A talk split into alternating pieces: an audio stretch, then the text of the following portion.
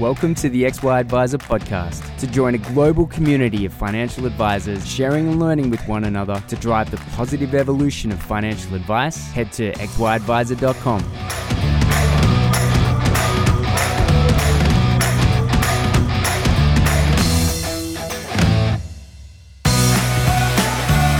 G'day, Clayton here from XY Advisor, joined today by Ben Martin, Head of Policy at the FPA. Thanks for joining me, mate. Thanks, Clayton. Good to be here.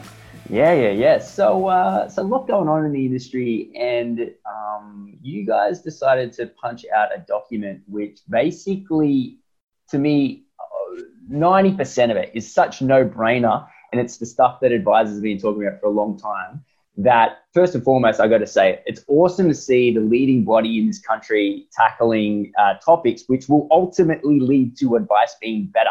So, uh, have you found for the first time? In I don't know how long, but you guys come out with something, everyone's like, yay, like round of applause. Does it feel good?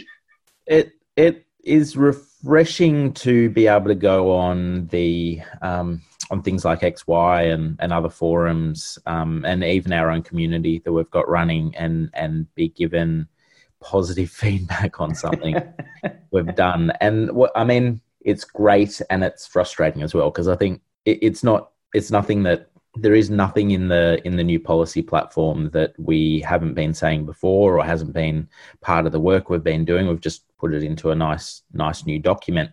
Um, and but it, it's nice that I, I, think one of the valid criticisms of the FPA um, and and the hand on heart I will I will own up to this is we are we are generally not great at communicating what we're doing what we're asking for, what we're advocating for, the successes we've had, because unfortunately, in my role, particularly over the last five years, it has been so busy with regulatory reform.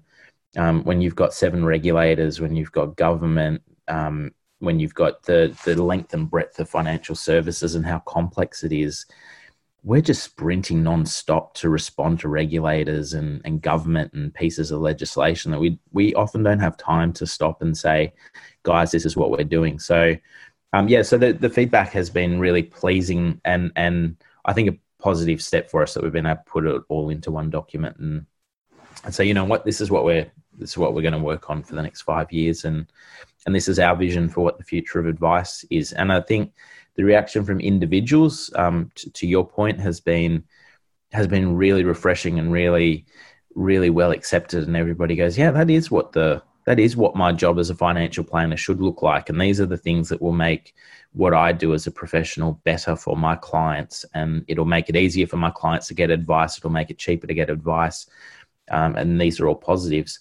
Um, the reaction we've had from from licensees has not been unexpected. Um, but on the other hand, it's again, it's also a little bit surprising because we have been having these conversations with them for for for five, ten longer years um, about about what the future of, of the profession needs to look like. So, um, as it's not unsurprising, but it's it's um, some of the ferocity of it has been a little bit um, has taken us back a little bit.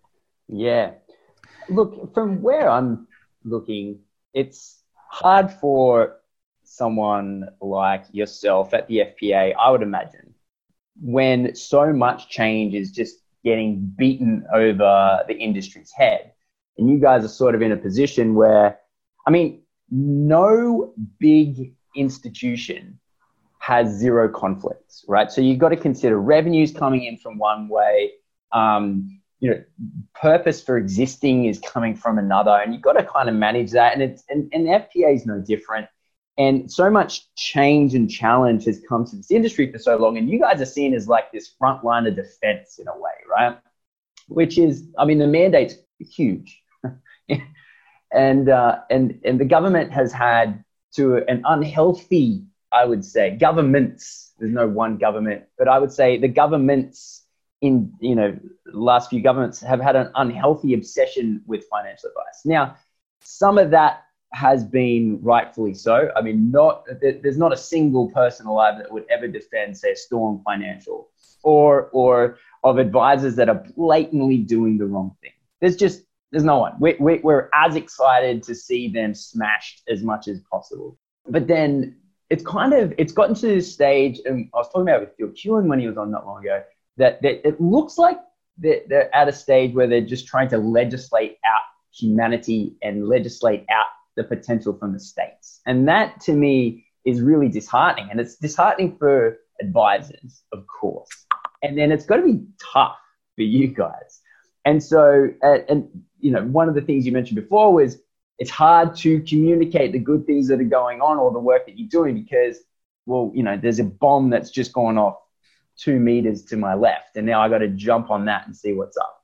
So there's, I, I mean, I, I, I, definitely have a certain set of uh, sympathy for, for the role and for everything that goes on. Um, and I think in a lot of ways, like you guys cop it, I think harder than what should be. Like that's my personal opinion. Um, but I, I'm, I'm sort of a half glass full kind of guy. And so with this with this document that's turned up, um, it's really good. It's really good to see what it is that you're discussing. And I've got four points in particular that I'd love to go through in a bit more detail. Mm-hmm. Um, I mean, a lot of the first ones that you sort of put up, I think it's smart because if you consider the FPA in other countries, let's say South Africa, for example, there's no licenses there, right? There's no dealer groups. And so advisors have a much clearer connection to the FPA, to the CFP, because yeah. that is their, that's how that they prove that they're a good advisor, right? Yeah. But in this country, it's a bit different. So you've kind of got, you guys are like over here, and then the real relationship is the licensee. Um, and that's and that's been a weird result of commission payments and all that stuff, which advice is rapidly moving away from. And so, um, so yeah, there's some really cool stuff. Uh, I think in this document, which I'd I'd love to go over. But if if we can just touch on that first bit in the document, um, it's I think it's smart for the FPA because it, it, if if you guys are the, the the body I think if you guys are the ones putting forward the, the guidelines and doing the judging and all of it. In a lot of ways, will that take the strain off ASIC? Is your goal to, was the FPA goal to move all of the work that ASIC is doing onto the FPA, or do you expect to work uh, with them, or how does, if you guys end up becoming, you know, the body that handles everything, is that you saying to the government, we've got it from here, or do they have to continue doing work? So I, I think um, so. Just to take a take a step back, uh, um, the the the document itself has has three main parts, and and those parts are made up of of policy pillars, which which are sort of our framework for how we describe everything. Um, there's there's values of advice, which I think's like a it's actually quite a cool infographic it is page which which sets out what is the value of advice to, to consumers and to government to regulators. Um, and then there's 19 recommendations. So I think you're asking about the single disciplinary body um, idea yeah. within there. I think, uh, unfortunately, uh, I mean that's that's really what Code Monitoring Australia had been designed to do. What you would what you were describing to be that that disciplinary body for financial planners and and to take the work of monitoring um, and holding individual financial planners accountable to their advice. That's what that's what that um, code monitoring body, Code Monitoring Australia, um, as one of the organisations doing that, um, was designed to do in the Corporations Act. Unfortunately, in November last year, the government announced that they wanted to go in a different direction. Um, and so that direction is going to be that they will actually set up a new regulator right. of individual financial planners, um, whose whose responsibility will be to be a disciplinary body.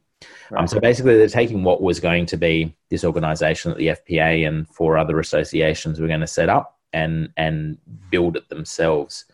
Um, the problem with that, in our perspective, is we already have seven regulators, and so if you're going to add an eighth, um, it's just like the whole thing is just getting out of control and messy. Yeah. And, yeah. the number of planners that complain about the cost of advice and the number of regulators, and you almost and and you know I hate saying this, but you have to say it.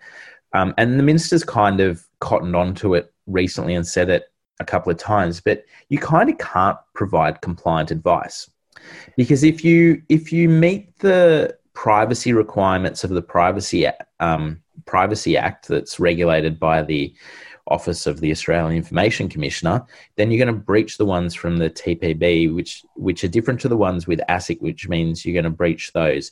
If you comply with the TPB's regulation, you will often breach ASICs. If you breach, if you comply with ASICs, you might breach the AUSTRACs, and it kind of just doesn't work. And you know, this is the beauty to a certain extent, and I know I'm going to get shot for this, but of the FASEA Code of Ethics is that it just kind of takes everything up to a to, to a different level and says principally comply with the law mm. and put your clients first mm. and don't accept conflicts. And and like it kind of simplifies everything, but in a in a in a much higher level. Um, so our argument with with a single disciplinary body is you've got all these other regulators and they do lots of other stuff, but let's have a body that that sits in the middle of it all. Um, is the interface with individual financial planners and says this is the set of rules that you need to comply with. And if you comply with this set of rules, then you are doing the right thing and you won't get in trouble.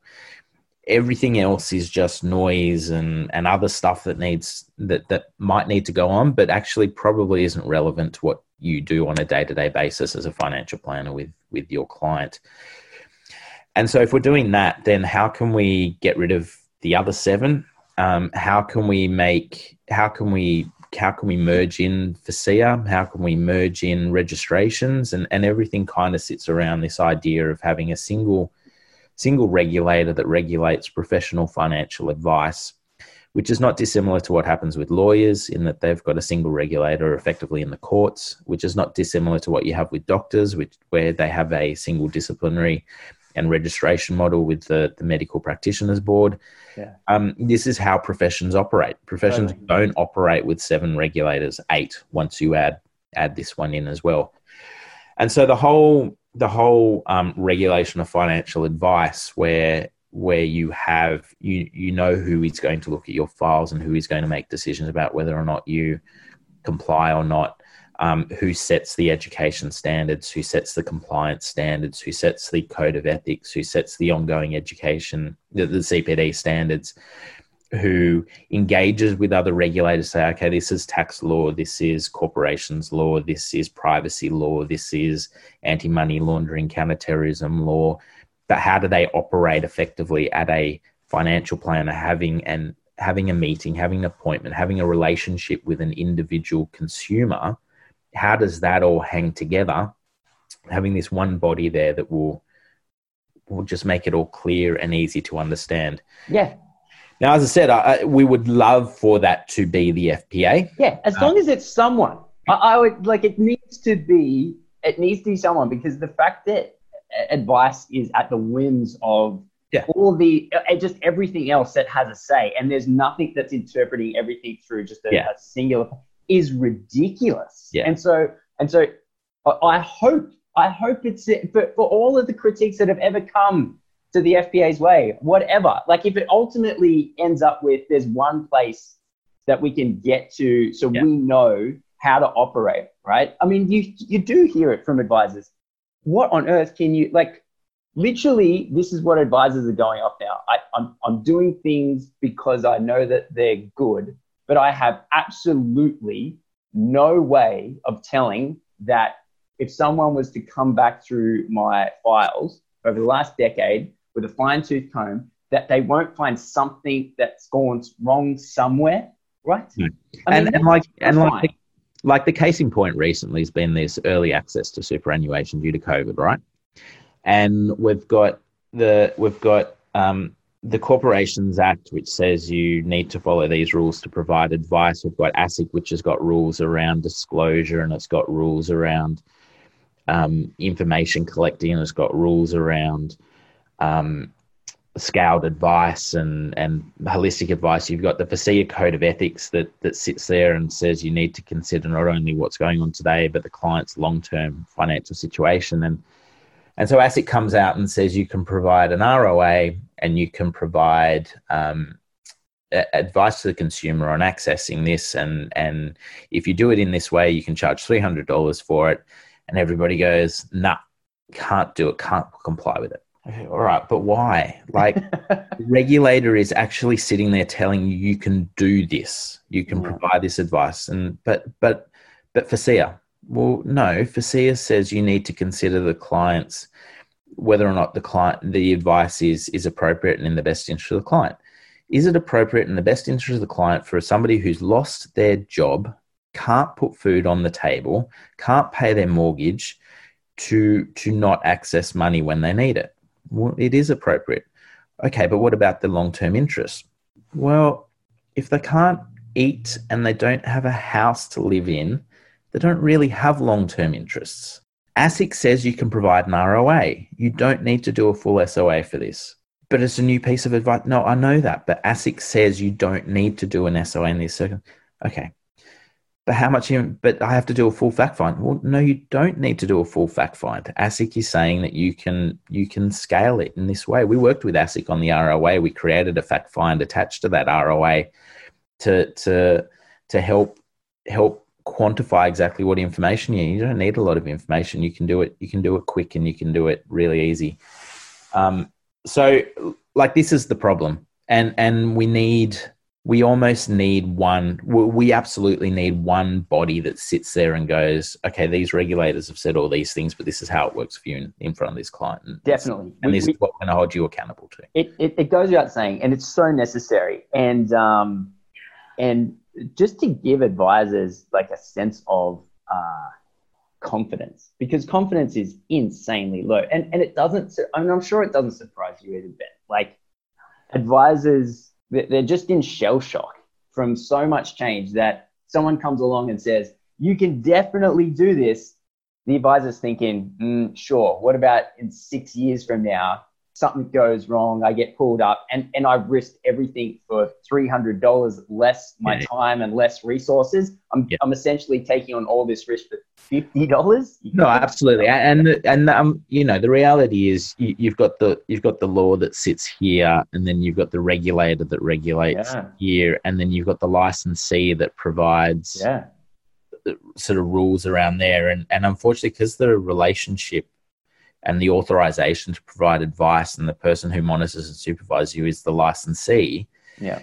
The number of calls we get from from members that say, "My licensee says I have to do this." I go, "Well, okay." They authorize you. They monitor and supervise you. You have to comply with with their rules. Yeah. Um, it's not what the law says, but licensees put this risk this risk measure over the top of it and they go well we've seen other planners within my license within our licensee do these things wrong. Yeah. and so we're going to put this protective barrier around everybody who's licensed Yeah. licensed under us. So you've got a lot of chefs. Actually you've got a lot of cooks um, who, who are who are who are trying to explain and and and create rules and regulations around this conversation that we're having No, absolutely. And then, on the client and and and to, like the point you were making earlier about the government coming in and making you know seven regulators and so many rules and so many things and and i have you know i've spent five years just waking up with five different um, submissions that are due the next day is is because it is almost impossible to comply with with being a financial planner these days. And It is. therefore every time we do something and every time somebody looks at something something's wrong. And if something's wrong it will come up in an inquiry it will come up in a court or it'll come up with a regulator it'll come up with somebody and they'll they'll be able to ping you because you kind of can't comply with the way things are at the moment. And so we have been an easy victory for the government it is really easy to say here's a here's evidence of a financial planner who is doing something wrong and therefore we're going to create a law to stop that. Yeah. and so we just get another law and we get another law. The the the one thing that i love about working for the fpa is the regulators and the government they come and talk to us and they say we're thinking of doing this. How will it work? And we won't change their mind. We will not they will not do not do FASEA and they won't add um, all sorts of changes to the law, right? But they will talk to us and we will we are able to demonstrate with them why a certain way of doing it is going to make things more expensive and take longer and just isn't going to work in practice when there is this practical way that you can actually do it. And more often than not, they will implement the more practical way of of doing it. And you know, uh, for that's that's something that at least I can wake up every morning and go, I can speak to a regulator, I can speak to a politician, I can I can speak to speak to licensees, and I can say this is a better way of doing it, and and generally it will get done. Now, hopefully, we get to a point where this single disciplinary body is is the one who's in the middle and and doing all these things. Unfortunately, it won't be FPA because the government's decided to to set up a regulator on its own. But hopefully, if we can, you know, use this policy platform as our framework, we can demonstrate to them having one body instead of seven is going to make a lot more sense. Having one body instead of seven is going to make it cheaper and more effective to provide advice. Having yeah. one body instead of seven means that consumers know where to go if they need help. Planners know where they need to go to get help. Licensees know where they need to go to get help, and it's it's the focal point of of what we do. And it it's going to make everything cheaper. It's going to make everything clearer. It's going to make everything better for everybody. Um, and and so that's that's kind of the vision that sits sits around all this. Well, they run a huge, huge, huge risk, and I'll repeat the word huge. The amount of questions I've had around how do I do advice or, or as close to advice as possible without having to be an advisor like, I mean, that's, that's, that question is coming up so much. Now, what is, uh, what's that tell me? That tells me that there's a bunch of people who love this job, who love helping people, who want to have an impact, but they are so unsure about this industry that they have to figure out a parallel uh, way of achieving it completely outside of the rules. So, so it's literally if the government or if there's not something done to clean all this up, you're going to have a parallel profession, actually, a parallel profession, which does almost exactly the same thing, but there's just no product recommendation at the back. Imagine that. Imagine that uh, someone came to see. You have to imagine it. It's it's happening. It's, it's already happening, happening and, it, and, and, it's gonna no it's gonna keep happening. And, and I, I, I don't defend unlicensed advice as this as this you know panacea of all the problems that are out there. However, um, it's a it's a natural market reaction. If the government wants to legislate out humanity out of people, they're going to end up with a far bigger problem, which is growing every day. And so, getting one place where there is a simple answer. He, he, here's another thing. So, so uh, on the weekend, speaking with advisor, great advisor, multi, like just really, really good advisor. And uh, and they're they're talking to me about how scared they are of at any point in the future of someone just going back through their their historical files right? Over the last decade. And it's such a genuine concern. And i don't think i don't think enough thought has been put into that because this really good advisor who i guarantee you at, from an like you just do not want this advisor to leave the industry. It's very very good advisor um, but the fact that this advisor is considering it is uh, is such a bad sign.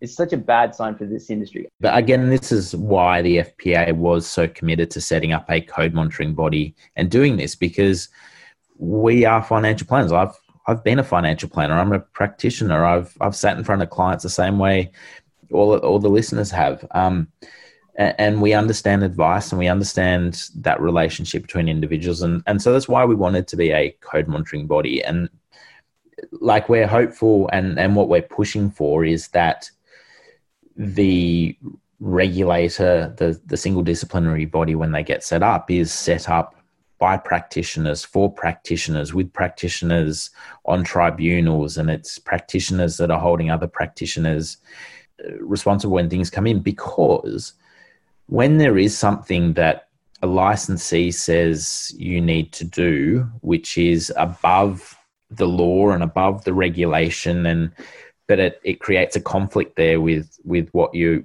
might be required to do. You the, the person adjudicating it has to understand that relationship and that that authorization and, and the way that works. The person who's adjudicating the case has to understand that sometimes clients come in and they say yes, yes, yes until the point you get to implementing it and then say, no, I want something different. Or they come in and they say, I want to do this really dumb thing.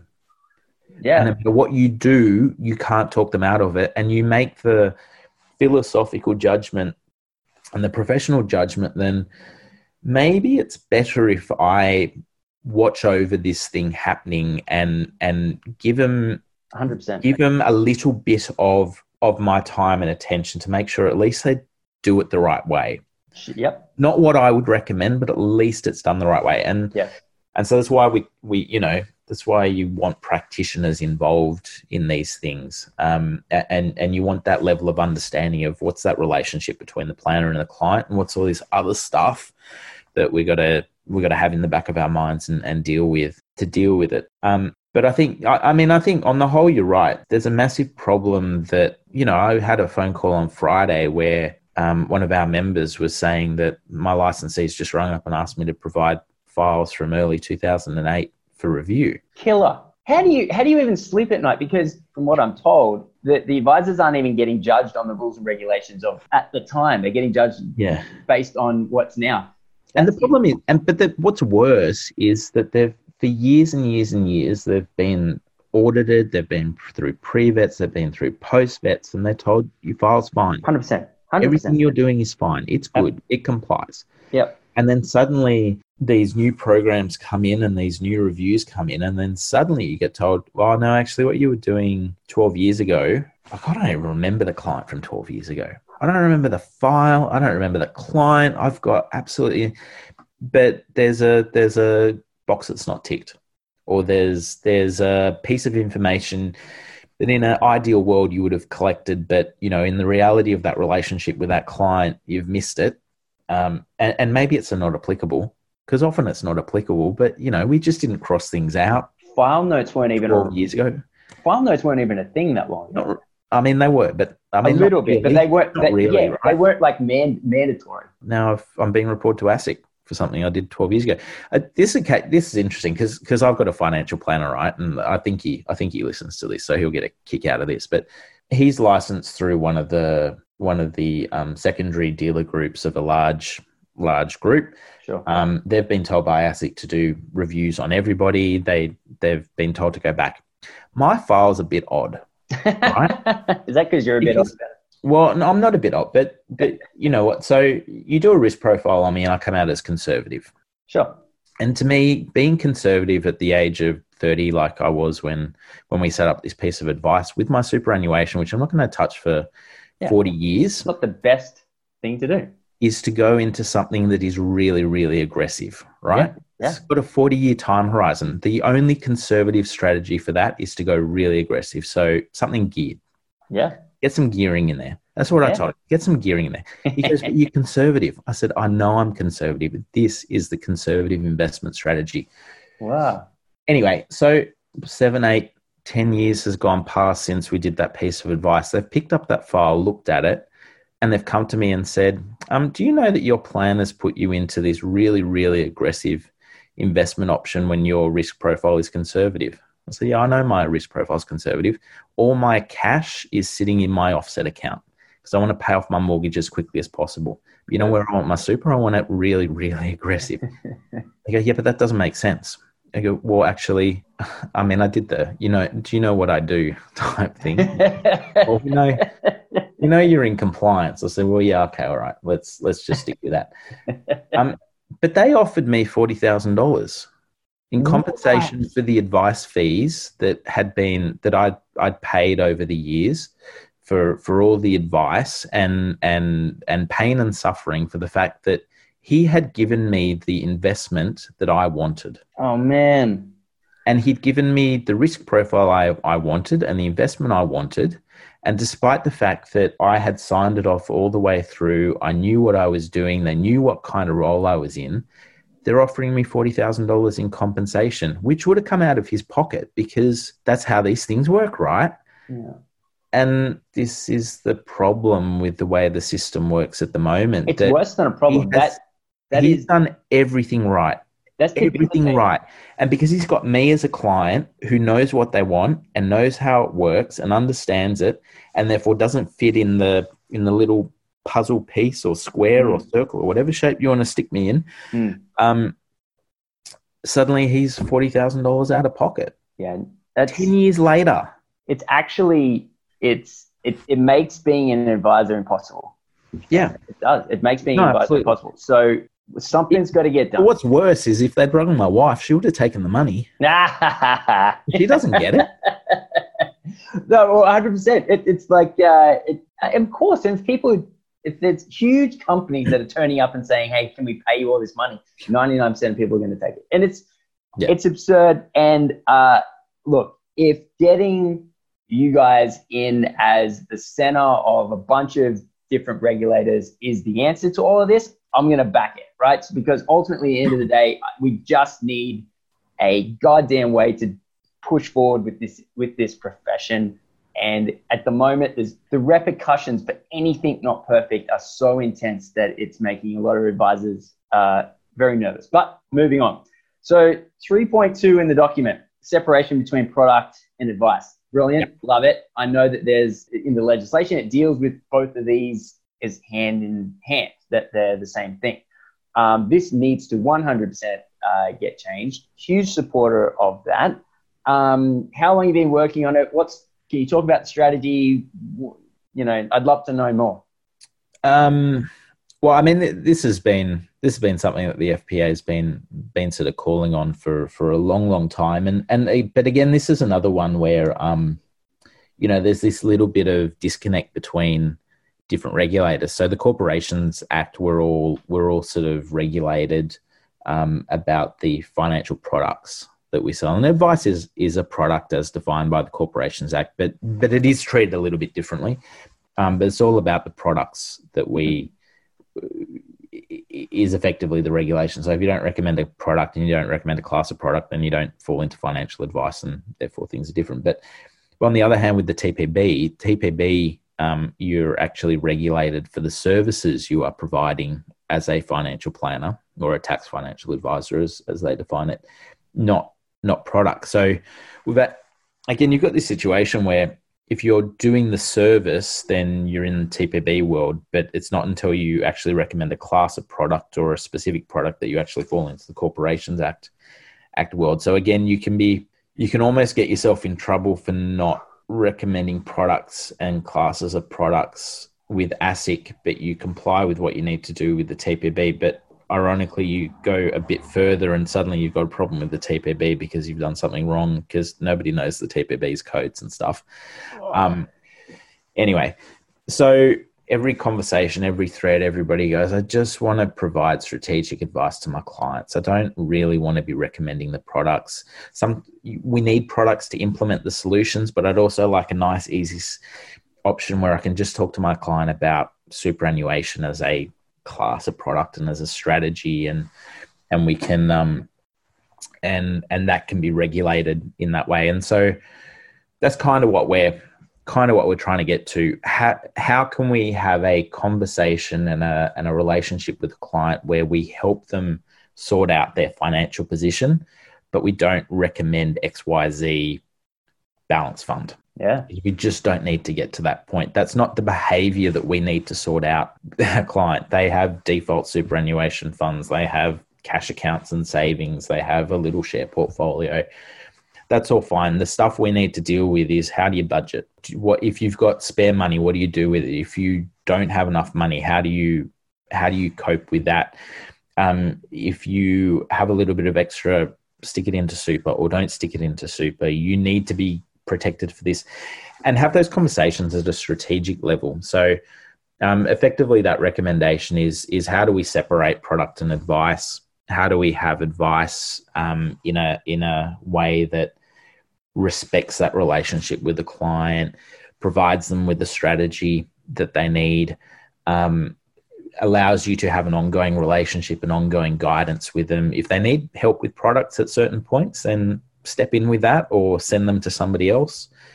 Um, and then focus the product regulation on actually making sure products are, good and, and work and um, are sold to the right people um, more broadly. um, when a financial planner gets involved, make sure they've got all the information that they need to actually make the right determination that, that you know that that geared share fund that that Ben Martian actually wants, that's the right one. Um, even though he's a conservative investor, and it's okay that he's a conservative investor because he's going to be in there for 40 years. Yeah. Um, you know, all that sort of stuff, that stuff works, works a lot more, so more yeah, and works right. So you're, because, and you've dipped into 3.3 here with the regulation of products. So um, basically, and it was, it was really cool to see Aleks Vickovich do a story on you guys in the AFR. And, and he's, he's been a long-term critic of uh, licenses in general. I remember he was a, he was sort of the guy that sort of walked me through why he thought it was uh, why he thought they were bad for the industry. And he's he's had a pretty cool career to date, seeing what, what he's done. Um, Have you read his book? Really uh, yeah, yeah, I've read, I've, yeah, yeah. I had uh, USA G'day. That's the one. Um, yeah, he's a smart guy, really smart guy. And when he was talking to me about licensees not being not working in the favor for anyone, then I, I remember learning about it. I've got a couple of mates at this stage who do have licenses. So I'm going to park the, the, the, I would say the revenue and, and asset value argument, which is going to disappear for these guys for a moment and just sort of come at it from a, from a, an advisor and consumer point of view. And that is, I mean, yeah, uh, getting rid of licenses is and having individuals licensed for themselves is exactly where the industry has been headed for the last mm, especially especially last sort of five years. It, I know I've got other mates that just do little co-ops together and make no money out of the license but to split the costs or go out and do the working and become self-licensed. But it seems ridiculous. It seems this idea that you have to that an individual or small, small co-op has to go to this level of work just to be self-licensed as if they are the largest aligned dealer group in the country right? It's it's absurd. So so i mean i'd love to see uh, individuals being licensed. I'd love to see it being easy. I'd love to see and and the expectation that this can all happen i think is off the back of these increased expectations, right? So there's all these educational expectations. Okay, cool. You wanna you wanna you wanna demand professionalism from this industry, then start treating us like a, a professional as well, because a lot more work in 2020 is done without any commissions attached than there was in 20 and sorry 1980 than there was in 2000 uh, and it's it's becoming a smaller and smaller via legislation uh, revenue model. So even getting paid via a license is kind of, for some advisors, already redundant. Um, but is is becoming the amount of money that needs to go through a license is becoming ridiculously small, right? It has to be product issued. So so as advisors are getting to a stage where they're receiving less and less commission revenue, then it makes sense to uh, be self-licensed. That's that's my point of view. Now, the AFSL doing the work to regulate products. This is where I thought was kind of interesting. So, in a nutshell, are you saying that advisors are all individually licensed? However, if they want some level of oversight over the products that they get that's getting used, then they can join an AFSL voluntarily, I would imagine, that does all the research on the products that are used, and then they pay a fee to be a part of that AFSL. Is that the angle? Not quite, no. Okay. Um, so we think that individual registration of financial planners is a no-brainer. It's it's going to happen, and in fact, the legislation that brought in the professional standards and ethics framework requires you to be individually registered with a code monitoring body and and that will be a, a government regulator. Um, the the issue with the current system is if you do want to change licensees, you have to be deauthorized by one licensee and you have to be authorized by another. And I mean, before before FASEA sort of came in, you um, had planners who had been planning for 15, 20 years and they would change licensee and suddenly the licensee is going, actually, you don't meet the RG146 education requirements. You got to go off and, and do this course. And like it was, I've been a planner for 20 years. What do you, it's important that an individual has self responsibility for ensuring they meet education requirements and self responsibility for making sure they maintain those education requirements through CPD. And, you know, if you want to make sure that somebody is complying with the law, make sure that they themselves have to comply with the law, not through some other structure. So, but there's a real big spectrum of where things, you know, where this recommendation we've got can land. It can be as simple as financial planners just have to register with a single disciplinary body and everything else stays the same, or it can be all the way to licensees are no longer there and no longer need to do anything. And we haven't necessarily landed on any particular position. We, to this point, there are a lot of brilliant licensees. They are providing brilliant services and and amazing support and and great compliance and make a massive amount of difference to the consumers that that come and see financial planners under that licensees. And we know there are other licensees who are doing the wrong thing and they they you know force the wrong standards and they force the wrong rules and they encourage people to do the wrong things and then as soon as a regulator comes in they point back down to the planner and go no that guy did it by himself and it's not us. Don't look at us. Look at him and he's got to be banned. And you got this broad spectrum and I think a lot of you know there's a lot of licensees who are reading the the trends and the way people are moving around. There's a lot more people going to self licensed practices and small practices. There are licensees who are now providing services into those self licensed practices, and yeah. you know those are good those are good business models, and they they provide a lot of support and help for help for financial planners so we think this is kind of just the natural evolution of where things are going anyway. We think this aligns us better with other professions. Um, there's no, there's really, I can't think of another profession out there where you have a one-on-one relationship with a consumer, and but you're regulated through a a large corporate entity, yeah, and they're weird. actually responsible for the whole relationship that you it do. It is weird. It's, it's a really hospital weird. doesn't make a doctor. A yeah. law firm doesn't make yeah. a lawyer. Yeah. Um, and and a KPMG doesn't make an accountant. Um, yeah. But AMP makes a financial planner. Mm. No, it, it's 100. percent It's weird. So so that, that's kind of where this where we think um, where we think that the role for the individual planner goes. In terms of the product authorization, every product has to be, or effectively has to be um, distributed and and um, disclosure rules and and consumer protection rules and things have to be implemented by an AFSL. So products have AFSLs attached to them, and so all we're saying is we'll keep the products with the AFSLs. That's what AFSLs can do advice is something different. Advice is about a personal relationship with a professional and their client, and let's regulate the the professional um, as a professional, not sure.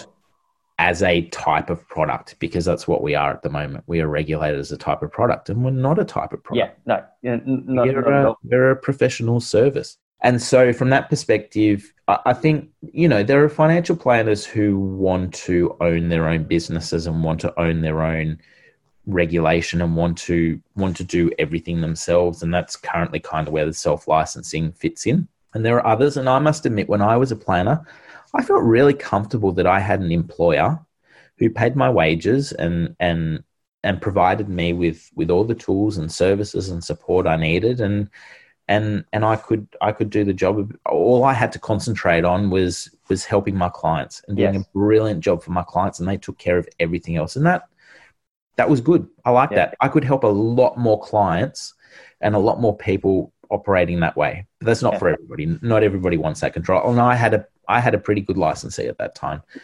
Um, so I think you'll have different models. You will have employee models still. You will have models that are more like um, you have a practice and and there is an organization there that provides support for the practice. You'll have individual financial planners who sit in their office and and buy different bits of services from different suppliers based on what they need, particularly need for their for their business and you'll have a spectrum of all that. And there are some you know there are some licensees who are already out there looking at these types of models and going okay we've got to pivot our business to to cater to to that because that is the future of of financial planning. It's it's already happening. They already see it. They already see it today and it's I think, um, and that's kind of where we're going. So, in terms of um, what the AFSLs would do, would they be providing APL type services? Um, well, no, a financial planner wouldn't need to be with a licensee to have an APL um, and buy a a package of of um, products that that they that they can recommend. But in saying that, there is a lot of protective benefit, and there is a lot of benefit to having that sort of thing in place. Having yeah. somebody there that really understands products and can actually dig down and look in to say, you know what, this one doesn't smell right. Yeah, no, that not only does it not of, smell right, there's a lot of problems with this. Yeah, product, yeah, yeah. Or you shouldn't recommend it. And and for an individual financial planner, that can be challenging to have that. Yes have that knowledge. I hated investments. I hated products when I was a planner. I loved the strategy. I yeah. loved understanding the client. I loved keeping them on track. I hated the product bit of it. That was yeah. me. Some planners, on the other hand, they absolutely are brilliant at building portfolios, and that's fantastic. And for me, I need somebody there to say, this product's good, and I'll back it to be good. Yeah, yeah, yeah. This product is really, really bad, and you shouldn't go near it. And I go, all right, I'm not going to go near that. And I yeah. think that's where you know, I, I, think there's still a service there that needs to be provided, but I don't think you need to be authorized by a licensee to actually get that service. Yeah, no, I, I, that that was kind of what I was uh, alluding to because you've got your BT opens and IOOF has some, and and I, I, I would imagine that if, if people are becoming more and more self-licensed, which is what's already been happening, but if we get to the point where it's only self-licensing, yeah, those those optional services would be awesome, but then having the universe of products to look at would be awesome as well. So then that whole argument of, because realistically, the only argument that I can figure out against an aligned or vertically integrated um, uh, advisor at the moment, because of FOFA, right? Technically, you're, it's it's open slather, but they are limited by the APL. So if if a self-licensed advisor chose to uh, associate themselves with a, BT Open or equivalent, um, then then there would be some level of oversight on uh, investments. But then it was only optional; you didn't have to. Um, I think I think that's all uh, really good. But then the problem comes down to, and this is 2.4 in your document, professional indemnity. Right. Yeah. So professional indemnity is a very interesting thing, and uh, we spoke about it very briefly before we started recording. But you guys have done a lot with uh, with with trying to get professional indemnity uh, as um, benefit. So so before we go into it, the legislation, the limited liability legislation, says that if you're a professional services, then you're limited in how much you can be sued by the government. It says, okay, you actually instead of you being completely open to the market. We're going to put a, a, hard cap on how much you have to pay out of pocket in the event that something goes wrong, right? In the in the event a mistake occurs. So um, that's a very interesting thing, and I and and and once a profession has that, as doctors do, as accountants do, as lawyers do, once once you have that, your professional indemnity bill plummets. Let's face it, right? You're not open for millions and millions. You're open for a set figure. Great. Now, you guys did a lot of work. Uh, the PIFA have done a lot of work, and they seem to be um, pushing it closer and closer and closer to success. I'm excited from an academic point of view, where we're going to have the first professionally recognized advisors in Australia. I find that is very, very awesome.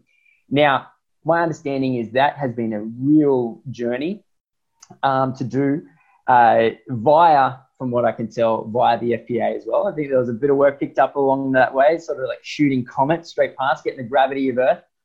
Um, but these guys are looking to, to get it done, which I'm excited about. But the interesting thing is, once that, uh, I guess, once the premise has been set for uh, financial planners in Australia getting the professional status, getting access to this limited liability legislation, reducing the cost of PI cover, there's nothing that says that FPA, AFA, any of the other guys can actually adopt a framework similar because it's already through and have it for X percentage of your members, right? I, I would imagine that there's like a FPA plus or something like that, where if you if you belong to these set of criteria, then you move across to here and you become professional. Um, you know, like there's nothing that stops you guys from joining that list, and that's really attractive, right? To me, that's a really good news story because while all costs are going up across the board, and if we do this singular licensing situation, risks then go up across the board. Um, so that if you can lean into this concept of the government saying you're limited in how much you can be sued by, your professional indemnity insurance plummets, that's a winner winner chicken dinner. So, what have you guys done so far with professional indemnity? And then, how far away to we are to a, a plus? At the moment, we're we're really just trying to keep the professional indemnity market going. Um, it, it's I can understand you. I mean, it's it's come up in the in the XY forums um, I've seen, but but there's virtually no PI um, offers left in the country. Yeah, it's brutal. So, so I think I think at one stage a couple of years ago there was about six PI insurers you could you could go to, and you they kind of came in and went out and moved in and changed offers, but there were kind of six of them that were playing around, and there was usually you know four or five of them in the market at any one time. So we understand that there's one or two uh, PI insurers who are still in the market. If you've got policies with them, they will renew them, but they're renewing them with significant increases in premiums. Yeah. Um, and that they're, they're putting, you almost have to increase the the excesses and and and get rid of some of the benefits and things that, that sort of sat in there. Um, so it is becoming virtually impossible if you need to get a new PI policy to actually get one in place. So a lot of the work we've been doing over the last 12 months is just trying to keep PI insurers in the country. Wow. And ensure that because one of the things with licensing is you can't be authorized to be a financial planner if you don't have a licensee you can't be a licensee if you don't have a PI policy in place. Right. If we can't get PI policies at the licensee level, then the whole thing just unravels. So we're just trying to kind of hold the show together at the moment. Man. Um, but I think when you look at, I mean, when you look at any profession, PI is a massive issue. It's a massive cost. Um, it's a massive problem. In professions where you are individually licensed, the cost to the individual for PI tends to be lower than what we see in financial planning, where you're licensed through a licensee. And the problem for that is you're only as good as the worst financial planner in your licensee. And the whole the whole cost of PI is is only as is sort of spread across for that worst that worst person. So if you're individually licensed, then you will get a PI policy based on on you individually, not not others. And so generally what that means is is PI costs are significantly lower for for individuals than, than what you get in these kind of group situations. On top of that, you can then get things like um, professional associations negotiating with um, PI groups that if somebody says, here's the legal standard and the regulatory standard I need to comply with. But what I'm going to do is sign up to a code of ethics, and I'm going to be monitored and audited and and and try to adhere to this code of ethics, which sits higher. Um, that the PI insurers will go, okay, well, if you're going to do that, then we will we will rate you with a lot less risk than somebody else who doesn't want to do that. And so again, you get this risk reduction and you get a cheaper policy that that that works out the other side of it. So so again, that, that's kind of the benefit of, of individual licensing. Now that has to play out, and you have to see how it happens, and it will take time to get there. But but PI is getting to be a big problem. Um, we also have this spectre of a compensation scheme of last resort coming in, and and some of the people listening will have heard of the compensation scheme of last resort, but a lot won't have. But if you think PI costs are bad, just wait till this compensation scheme of last resort comes in. Wait, is this something that advisors are going to have to chip in for? Yeah. So this is a Royal Commission. This was a recommendation that came out before the Royal Commission, but um, has been wrapped into the Royal Commission implementation. So it's recommendation 7.1. um, of the of the roadmap for implementing the Royal Commission. But what it is is a compensation scheme of last resort to cover the entire financial services industry. Yeah, right. And so the problem is if a financial planner doesn't pay compensation to a consumer, then this compensation scheme of last resort, which we'll all put in for, um, will will pay out to the consumer. Um, if a financial planner doesn't pay compensation to a whole group of clients, then you start to get a bigger bill that plays out. But the problem is with lumping us in with the entire financial services industry is a lot of the time that will work fine, but HIH was a financial product. Yeah. Storm was essentially selling financial products. Um, Trio and Astarra and Basis Capital are financial products and the compensation that would have come out of those if they actually paid them is hundreds of millions of dollars in one hit. And that has to be funded.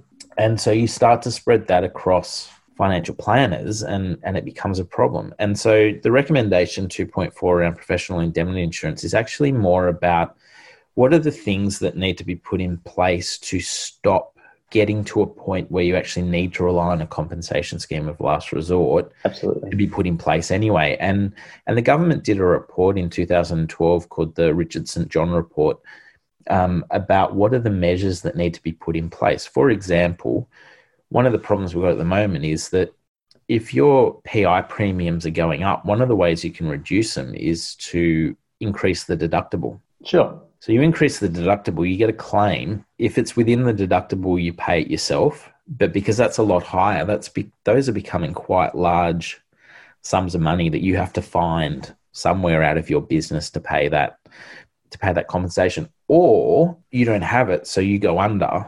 So the PI policy no longer applies, and so you end up with this this compensation issue that goes into a pool that all of us have to pay for. Right.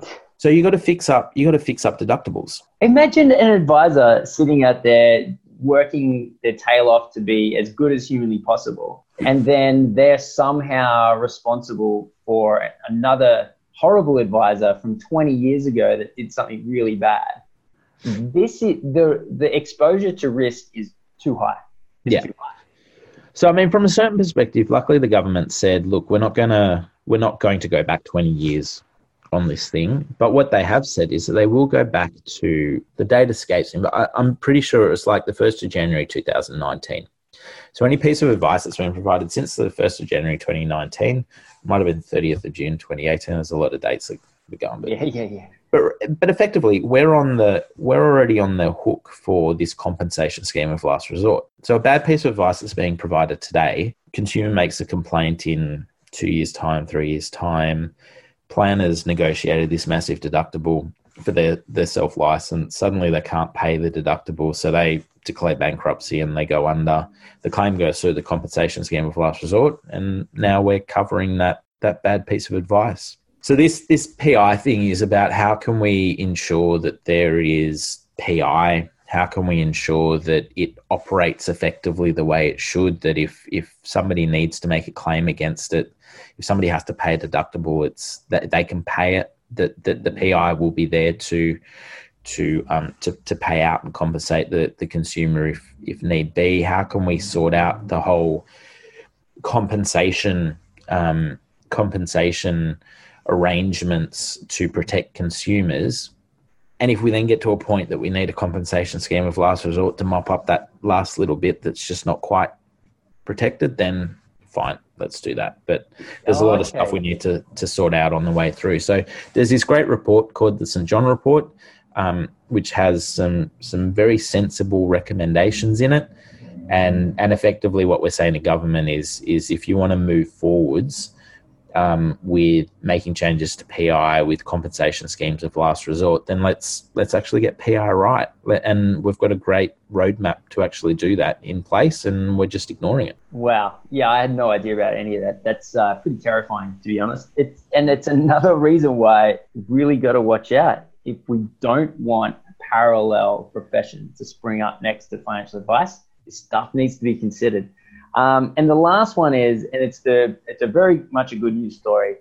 Um, but you guys, I'm very proud to say, are uh, leading the charge in terms of getting tax deductibility done. Now, I know this has been something that you guys have been wanting to do for a long time. Um, XY, we've been playing a, a, little supportive role behind the scenes the last few months to try and give it some momentum. But uh, for as much as you can talk about it, it's now there's a pretty clear strategy in place in terms of tackling it rather than having to go all the way to uh, down to Canberra and have conversations with people that get pitched to 24 hours a day. There's a there's a there's a better strategy, and um, yeah, like uh, let's wrap it up with this. Yeah, you know what what's what's your feelings in terms of I don't know as much as you can say timelines, anything like that. Yeah, I think um, you know you, you learn you learn things you learn things through a journey, and and we've had tax deductibility advice on on um, the radar for a long time. In fact, I mean, we we had a we had um, advocated for and were successful in getting uh, the Labor government of 2007 2008, just after they came in, to actually say in a report that they would they would implement tax deductible advice. Um, so we, we were we were kind of there. We thought we thought we had had victory in place. Um, unfortunately, the GFC happened, and and the budget's been been in a mess since then. And while we thought we were getting nice and close again to um, you know budget surpluses and a position where we might be able to negotiate these things, unfortunately we've had had this pandemic and an economic crisis, and it's you know it's going to be another decade at least before budgets are balanced, right? So we'd kind of been hoping to get to this point that the government had said that they would do it at some point. They they would be supportive of it. We're now regulated by the TPB, so why should we have a different tax deductibility status than what accountants do? Um, and we we would get we we were kind of getting close with the arguments, but but it's just unfortunately the current economic situation. It's not, not going to happen. So we we are working with some with some consultants who can who can give their all to this. Um, we're working with some some really good amazing tax experts who understand tax deductibility and and the ATO um, and how they make determinations and and I'm hopeful that over the you know the remaining half of the the rest of 2020 um, we can make some really good progress on trying to get um, uh, advice declared all advice declared tax deductible by the government. I'm happy to have conversations about it, but we're also working with a regulator with the ATO, and and they need time to get their head around it, and they need time to to consider the issue, consider what's changed over the last twenty years since since the original piece of of, of advice was was was done, and so. Um, we kind of need a little bit of space and, and working room to and and give them some respect and time to to make decisions themselves um, if we're successful, then then it won't be too long, hopefully, before we have tax deductible advice for everybody. If we're not, then that's where um, FPA, XY uh, can work together, and we can start to advocate in Canberra with politicians in their local communities, take our clients, um, and, and come up with a whole strategy for how we how we actually convince politicians that not only should this happen, but it must happen sooner rather than later. Um, mm. and, and we've got a whole strategy worked out for that, and we've got a lot of advocacy that we're ready to do, but we just need time to work through this this process that we're working through at the moment. Um, and and more than happy to give updates over time. But um, but all I can say is what I can say is we're definitely working on it. We're confident that that we've we're mounting the strongest argument we actually can, and um, if they say no to it, then they're going to have a pretty good reason why they're saying no. And that's where we start to need to have the law changed. And and I think we've you know we've hopefully got the the members um, between us that we can actually get out there and have that have good conversations with politicians and make the argument that this is something that's that absolutely needs to be done. So yeah, um, financial advice has one hidden uh, advantage, and that's called Adrian Paddy knows how to get very uh, very good times at a bar. So what what our what our what the strategy is from my point of view is we just let that little I call him Paddy Bahamas is when he's had like about six drinks and he, he, he just starts dancing from the hips. We just send him out, catch up with all the ATO guys. I reckon by the by 2 a.m., the deal's done. Um, unfortunately, I think the ATO guys are a little bit more like me, and uh, that's why we send in Paddy. We're Paddy the guys sitting. We're the guys sitting in the dark corner, going, "God, I hope they don't look at us. We don't want to." not really doing that up. Oh, no. You can't say no to that smile. That's uh, just walks. Yeah. Oh, he's a lovely. No, I get that. He, he, gets away with a lot. That uh, he does. He there's, does. there's a lot of things that he gets out of us that uh, we go, no, no, we're not doing that. All right, Adrian. All right. yeah, Story of my life. Um, mate, well, thank you for coming on, sharing. Uh, like I said, it's a good news story. I realize as an association, you've got to respond and um, to a lot of things, but getting, yeah. I guess, some thoughts together in one document about the positive stuff that's coming forward, about where the future of advice is. Um, there's a lot of stuff there that a lot of, of, of advisors can get behind. And um, yeah, it's really awesome to see. So thanks for putting time aside. And uh, yeah, looking forward to no supporting you guys however we can.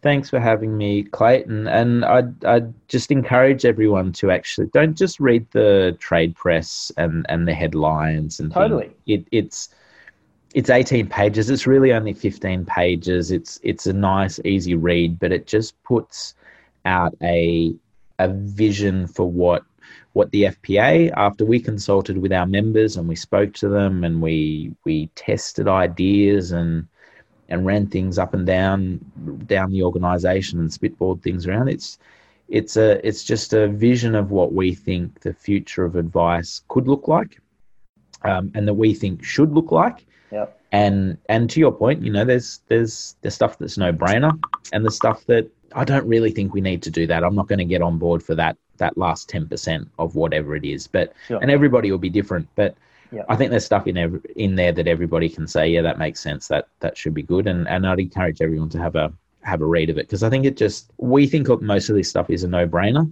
and if you can kind of know where things are going, then you can kind of know where we need to get to from today to to to what it might look like in the future, and it'll you know it won't be as much of a shock when we get there. So thank you for having me on, and and thanks XY people for listening. And uh, reach out if there's anything um, you need. I'll you can find me uh, playing with Lego. Yes. Social media everywhere. um, I love it, man. It's awesome. All right, very cool. Well, again, thanks for coming on, mate. Appreciate it. No Thanks. Cheers.